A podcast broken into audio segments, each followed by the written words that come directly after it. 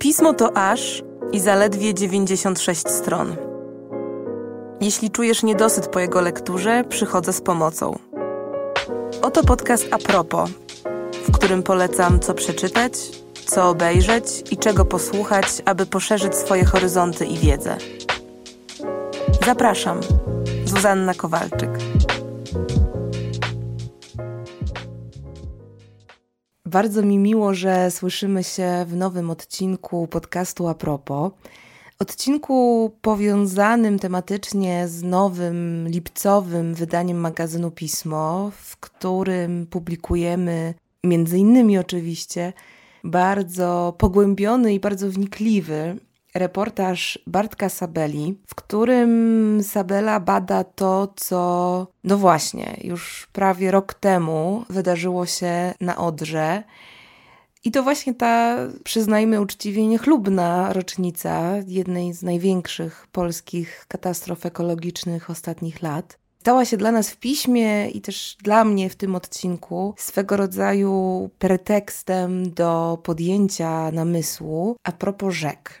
Rzek, o których rzeczywiście, jeśli można tak powiedzieć, zrobiło się w ostatnich latach głośno, ale niestety ten wzmożony ruch dookoła tego tematu wynika przede wszystkim z różnych mniejszych i większych katastrof, głównie powiązanych z nieodpowiedzialnym czy zabudowywaniem rzek, czy zaburzaniem naturalnej retencji rzek, czy też ich zanieczyszczaniem. Ale oczywiście oprócz tych katastrof też istotną rolę w tym procesie, myślę, że większej świadomości, bardziej powszechnej świadomości dotyczącej tego, co rzeki robią i dlaczego są tak ważne. Niemałą rolę w tym procesie rozpowszechniania tej wiedzy odgrywają też rosnący w siłę aktywiści i aktywistki, którzy i które zwracają uwagę przede wszystkim na temat tej konieczności lepszego i bardziej odpowiedzialnego zaopiekowania się tymi naszymi rzecznymi ekosystemami. I przypomina mi się bardzo wzruszająca w pewnym sensie aktywistyczno-artystyczna akcja takiego ekofeministycznego kolektywu artystycznego Siostry Rzeki. To jest kolektyw, który został założony w 2017 roku przez artystkę Cecylię Malik i który koncentruje się między innymi na reorientacji tego, w jaki sposób myślimy o naturze, w jaki sposób patrzymy na przyrodę, jaki mamy do niej stosunek i też jak ten stosunek wiąże się z takim bardzo skostniałym, no i jak mam nadzieję już dziś wiemy, szkodliwym obrazem świata. I ten kontekst wodny, kontekst rzeczny nie tylko jest tym głównym tematem, ale też jest właśnie pretekstem do podjęcia nieco szerszej refleksji nad naszym stosunkiem, naszą relacją z naturą. A same aktywistki działające w tym kolektywie definiują swoją działalność tak, że opierają się na przekonaniu, że rzeka jest dyskryminowaną przez państwo osobą, w związku z czym koncentrują się na dążeniu do stopniowego odzyskiwania wody dla mieszkańców miast, miejscowości i wsi. Taką deklarację przedstawiają same aktywistki i artystki. I ten postulat spojrzenia na rzeki jak na osoby, a może dokładnie jak na podmioty, którym należy się prawna ochrona, którym należy się pewna podmiotowość prawna, ten postulat nie jest jakimś zupełnie wyabstrahowanym postulatem akurat sióstr rzek, ale raczej takim postulatem coraz silniej obecnym w dzisiejszej debacie publicznej, zwłaszcza tej prowadzonej przez właśnie aktywistów związanych z ochroną rzek, ale też rozmaitych naukowców, ekspertów, osób, które tą ekologiczną stroną się zajmują na co dzień, które starają się nagłaśniać to, dlaczego z rzekami wciąż mamy tak ogromny problem. Ta wspomniana już przeze mnie zeszłoroczna tragedia na Odrze, myślę, że uwidoczniła tę potrzebę też prawnej reorientacji statusu rzek szczególnie mocno. I trzymając się tego przykładu, to co kryje się za tą koncepcją i to, dlaczego ta koncepcja jest tak ważna i tak pilna, Tłumaczą chociażby twórcy takiego krótkiego, stworzonego oddolnie dokumentu, który znajdziecie w wolnym dostępie na YouTubie. Ten dokument nosi tytuł Osoba Odra, film o rzece, która chce być osobą. I ci występujący w tym filmie aktywiści, też dziennikarze i różnego typu badacze deklarują, że działają przede wszystkim na rzecz, tu zacytuję, uznania Odry za istotę żywą w świadomości i osobę prawną w prawie. Myślę, że za doskonałą inspirację do takich działań, do takiego i podejścia, i wdrożenia tego podejścia, to znaczy przełożenia tego podejścia na bardzo konkretne nowe regulacje, może posłużyć film Niebieskie Serce. To jest dokument autorstwa Britona Coyeta, który pokazuje przede wszystkim walkę lokalnych aktywistów o zachowanie naturalnego nurtu dzikich rzek na Półwyspie Albańskim, a w szczególności jednej bardzo konkretnej rzeki, czyli rzeki Vjosy, która przepływa przez Albanię. I właśnie ta bitwa o Vjosę, której planowane wówczas zagarnięcie przez przemysł hydroenergetyczny oznaczałoby w praktyce zrujnowanie największego naturalnego systemu rzecznego w Europie. I też z tego powodu ta sprawa stała się takim naprawdę głośnym przyczynkiem do rozpowszechnienia dyskusji na temat właśnie tej prawnej podmiotowości, prawnej ochrony rzek. Zwłaszcza, że po latach nieugiętości tych lokalnych społeczników i ekologów Vjosa ostatecznie uzyskała status, co prawda, parku narodowego, ale ten status przełożył się na jej dużo większą, dużo bardziej restrykcyjną ochronę. I ta ochrona tak naprawdę pozwoliła ocalić 272 km dzikich strumieni i naprawdę ogromny miejscowy ekosystem, który zamieszkuje około 150 chronionych gatunków roślin i zwierząt. I też w tym sensie właśnie o rzekach trzeba myśleć i w ten sposób trzeba o rzekach rozmawiać, że temat rzek tak naprawdę obejmuje dużo szerszy problem w ogóle związany z bioróżnorodnością czy gigantycznymi ekosystemami, które mogą zostać wraz z degradacją rzeki również zdegradowane, że jest to taki łańcuch konsekwencji. I właśnie takie historie, jak ta historia Vjosy, są nam potrzebne i do tego, by dostarczyły nam choć promyczka nadziei, ale też są nam potrzebne do tego, by dostarczały nam właśnie siły i motywacji do równie skutecznego działania. I też za takim podejściem do ochrony rzek stoi cały szereg argumentów, głównie właśnie związanych z kwestiami ekologicznymi i z tym, jak ważną funkcję pełnią rzeki w zakresie zarządzania zasobami wodnymi danego kraju, czy w zakresie chronienia i lokalnych tak naprawdę społeczności i lokalnej bioróżnorodności. I bardzo pięknie i bardzo poruszająco o tej funkcji, o tej roli, o tym znaczeniu opowiada reżyserka Jennifer Peedom w swoim filmie dokumentalnym zatytułowanym Rzeka.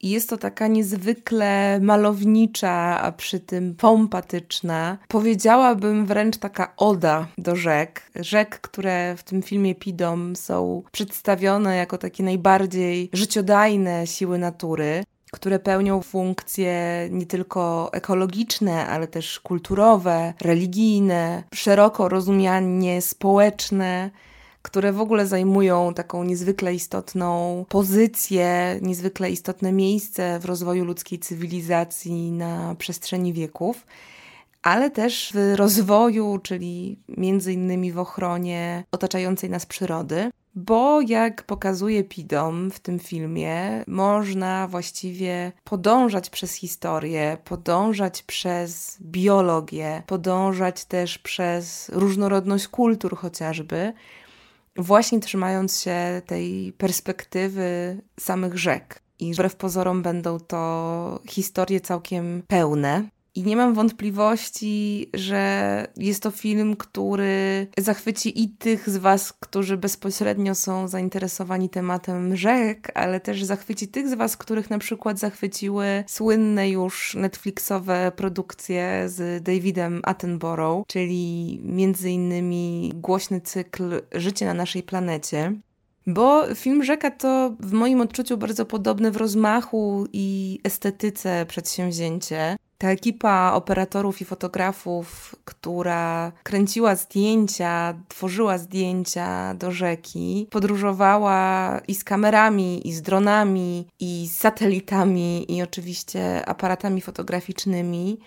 Ta podróż objęła 39 krajów. I te naprawdę niekiedy zachwycające kadry dopowiada nam jeszcze z OFU narrator, którym jest Willem Dafoe, i który wypowiada się w tym filmie, co by dodać jeszcze tej magii i spektakularności, w akompaniamencie Australijskiej Orkiestry Kameralnej, a miejscami też muzyki zespołu Radiohead, więc myślę, że już mniej więcej możecie mieć wyobrażenie, co mam na myśli, mówiąc, że jest to film pompatyczny i bardzo klimatyczny. I też dlatego mam wrażenie, że ten seans nie do końca jest takim klasycznym dokumentem, a bardziej takim doświadczeniem, miejscami wręcz takim medytacyjno-refleksyjnym, bo i samej refleksji w tym filmie jest niemało. Na przykład w pewnym fragmencie Dafoe mówi coś takiego, że rzeki dają nam nie tylko wodę, płyną przez nasze życie, tak jak przez wszystkie krainy na ziemi, ale odkąd potrafimy je okiełznać, czy nie przestaliśmy ich należycie szanować? To pytanie jest w jakimś sensie kluczowym pytaniem, jakie stawia swoim filmem Jennifer Peedom, bo jest to tak naprawdę pytanie o to, w jak dalekim stopniu wyniszczyliśmy rzeki, zawłaszczając je w taki często bezmyślny sposób, no a przez to, jak antropocentryczny jest nasz sposób myślenia i nasz sposób opowiadania o świecie. Bo tak naprawdę historia rzek to jest historia tego, jak natura sama w sobie dysponuje taką ogromną mądrością, niezależnością. To znaczy, jak sama natura doskonale wie, w jaki sposób się regulować, jak działać tak, żeby ekosystem działał spójnie, żeby działał bezpiecznie, żeby te wszystkie trybiki się ze sobą zazębiały i jak w tym bardzo złożonym procesie dużo szkody na przestrzeni wieków, na przestrzeni lat wyrządził właśnie człowiek. I o tym znakomite teksty przeczytacie w wydaniu specjalnym pisma, ponieważ jest to tym razem wydanie poświęcone wodzie.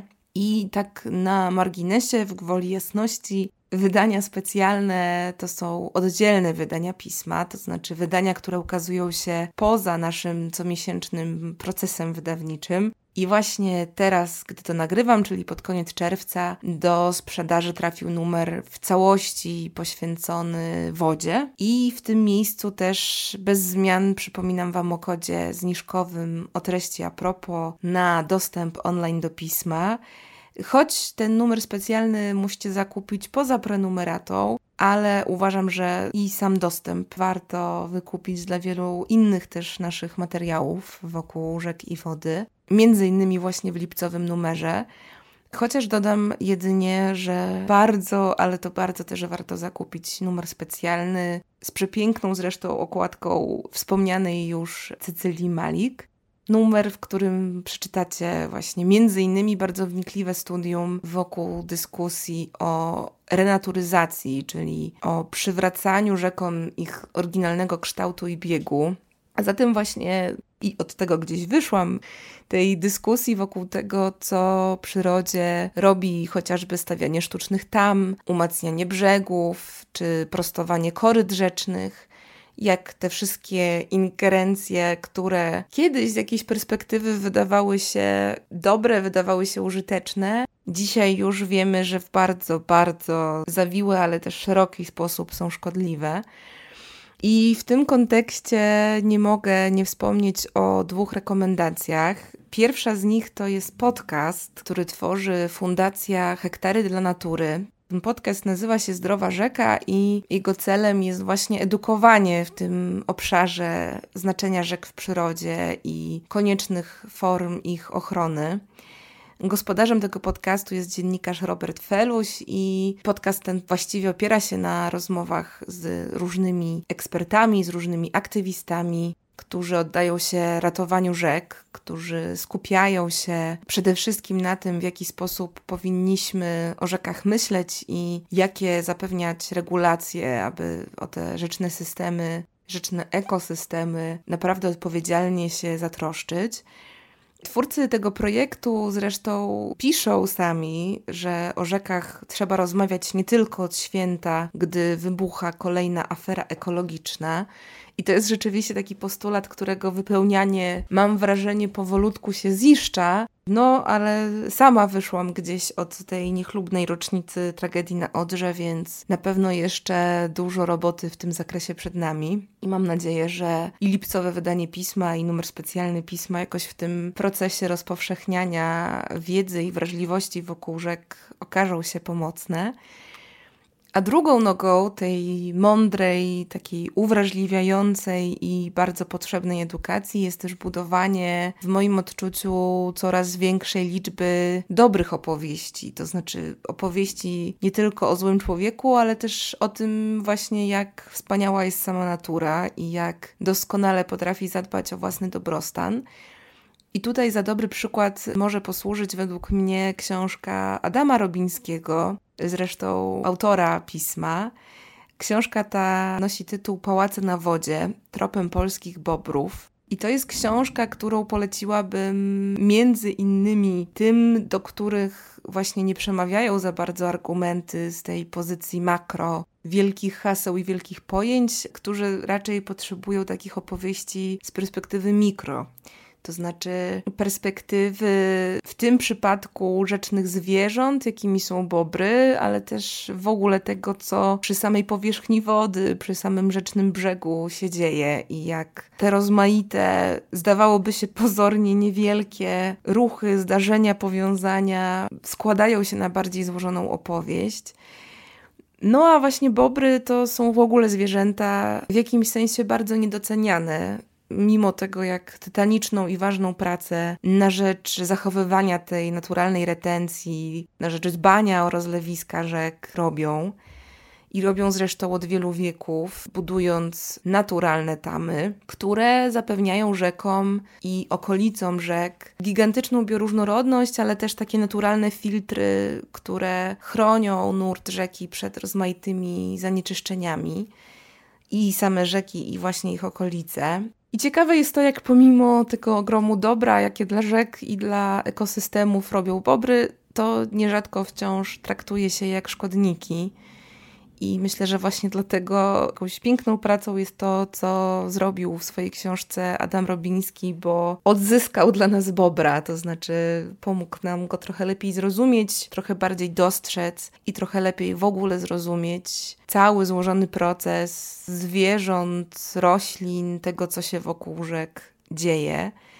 I wspaniałe jest to przekierowanie tej soczewki właśnie w tym kierunku, bo mam poczucie, że takie uważne przyglądanie się mniejszym bohaterom, mniejszym opowieściom jakoś w bardziej podmiotowy sposób pozwala spojrzeć na faunę, na florę, ale też ostatecznie na same rzeki. I tu z pomocą przychodzą też takie narracje, jak choćby ta zaproponowana przez Andrzeja Chwalba w jego wydanej niedawno książce Wisła, biografia rzeki. Bo autor ten pokazuje, że najdłuższa rzeka w Polsce, a jednocześnie, co ciekawe, najdłuższa rzeka uchodząca do Morza Bałtyckiego, daje się właśnie opisać jak taka pełnoprawna bohaterka. Nasuwa mi się na język z krwi i kości, ale właśnie może raczej z wody, z przyrody, z szerszych kontekstów. No bo Chwalba, trzymając się już tej rzecznej metaforyki, meandruje właśnie zarówno przez ten kontekst przyrodniczy, ale też historyczny, kulturowy, w jakimś wymiarze też symboliczny. I mam poczucie, że w ten sposób pokazuje Wisłę jako taki bardzo pełnoprawny, żyjący po swojemu byt, który, no właśnie, sam dla siebie jest bardzo niezależny, a zależni są już raczej zamieszkujący jej okolice ludzie, którzy też nie bez powodu zasiedlili okolice Wisły. To jest taka perspektywa trochę w poprzek tego, w jaki sposób przyzwyczailiśmy się o rzekach myśleć. Trochę właśnie przełamanie tego niezwykle ślepego i antropocentrycznego nastawienia do przyrody. I już na koniec polecenie trochę z innej półki, bo polecenie dla nieco innych czytelników i czytelniczek, bo dla czytelników i czytelniczek młodszych, jako że z podobnym szacunkiem, choć właśnie w innej skali dla nieco innego grona odbiorców, pisze o rzekach Peter Goes, czyli belgijski autor i też ilustrator książek dla dzieci. A mówię tutaj o książce Rzeki. Podróż po meandrach historii, przyrody i kultur. O książce, która tłumaczy te role i to znaczenie rzek na świecie w przepięknej oprawie graficznej i jednocześnie robi to w bardzo i przystępny i bardzo ciekawy sposób, to znaczy z takim ogromnym potencjałem i do zaciekawienia najmłodszych czytelników, ale też uwrażliwienia ich na to, jak ważnym tematem w naszym życiu są rzeki i przyroda. I w ogóle mam poczucie, że bez takich opowieści jakoś ciężko wyobrazić sobie tę powszechną, upragnioną przez aktywistów czy ekspertów świadomość w temacie konieczności ochrony rzek, bo potrzebujemy historii, potrzebujemy opowieści, potrzebujemy treści, które pozwolą nam najpierw te rzeki lepiej zrozumieć. I jakoś też mnie bardzo cieszy, bardzo wzrusza, że to rozprzestrzenianie się tej wiedzy obejmuje też tych najmłodszych. No i właśnie, mam nadzieję, że w przypadku tego odcinka obejmuję też Was, bo ja jak zawsze bardzo Wam dziękuję za bycie ze mną w tym odcinku. Raz jeszcze ogromnie Wam polecam w tym temacie zarówno lipcowy numer pisma, jak i numer specjalny pisma o wodzie, jak i wiele innych materiałów wokół wody i rzek, które już w piśmie opublikowaliśmy i które możecie łatwo wyszukać w naszym archiwum. Raz jeszcze przypominam o kodzie zniżkowym na dostęp online do pisma o treści à propos i jak zawsze żegnam się słowami do usłyszenia niebawem.